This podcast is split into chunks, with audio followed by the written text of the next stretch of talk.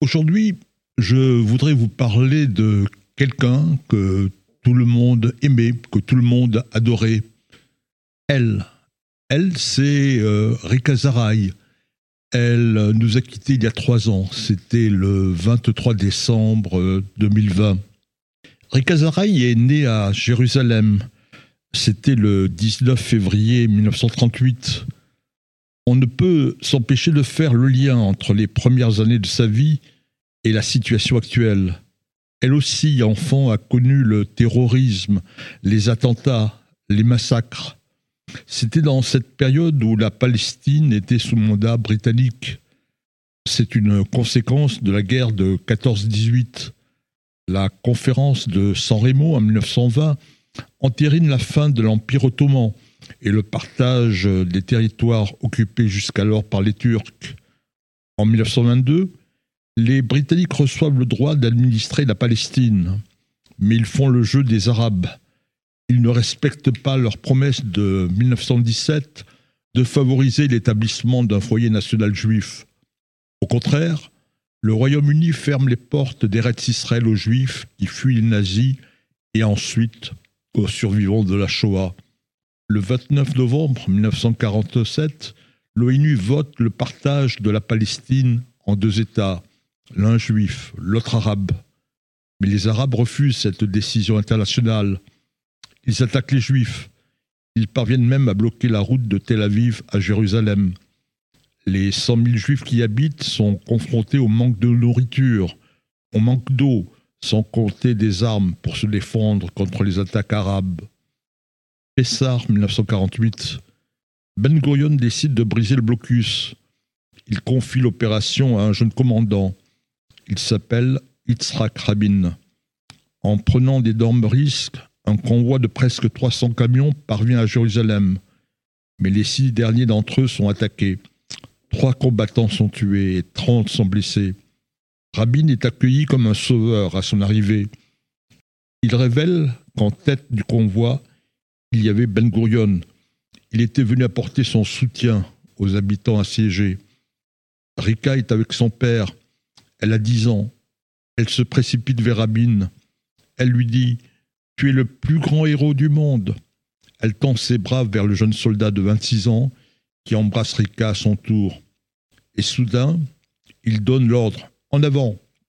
Et toute la colonne s'engouffre vers le centre-ville de Jérusalem. 47 ans plus tard, nous sommes en 1995, Rika va rencontrer Rabin. Il est devenu le premier ministre d'Israël. Rika se propose d'organiser des concerts avec des artistes juifs et arabes. Puis les deux commencent à évoquer des souvenirs. Rabin parle de cette expédition de Pessar 48, avant même la fondation d'Israël.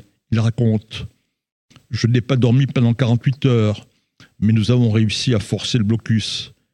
Et Rabin continue de raconter Quand nous sommes arrivés à Jérusalem, une petite fille m'a tendu les bras en me disant que j'étais son héros. Son enthousiasme m'a fait un bien fou. Je pense souvent à cette scène. Rika est bouleversé. Mais Yitzhak, c'est mon histoire, c'est mon souvenir parce que cette petite fille, c'était moi. Rabin et Rika tombent dans les bras l'un de l'autre et ils commencent à pleurer. Quelques mois plus tard, Yitzhak Rabin sera assassiné à Tel Aviv par Yigal Amir.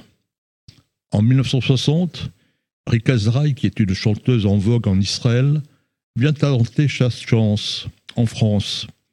Après des années de vache maigre, elle va connaître le succès et l'amour l'amour constant du public.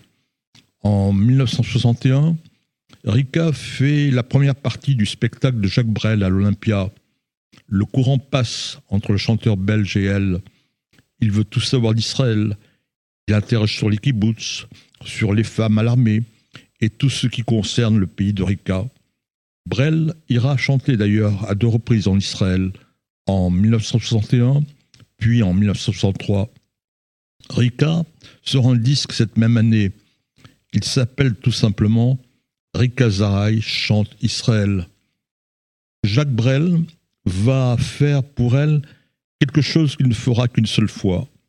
Il écrit à la main une très très belle dédicace que l'on retrouve sur la pochette du 33 tours de Rika. Brel rédige le texte suivant. Voici le feu, voici la force, voici la terre, une autre terre que l'habitude et qui déchire pour sa tendresse et sa fierté. C'est la vie qui chante. Merci Rika.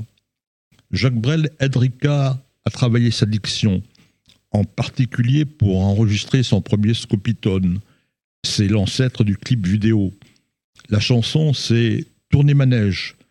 Et le réalisateur, c'est un jeune qui s'appelle Claude Lelouch. Jacques Brel est proche de ses musiciens et il aime former avec eux une grande famille.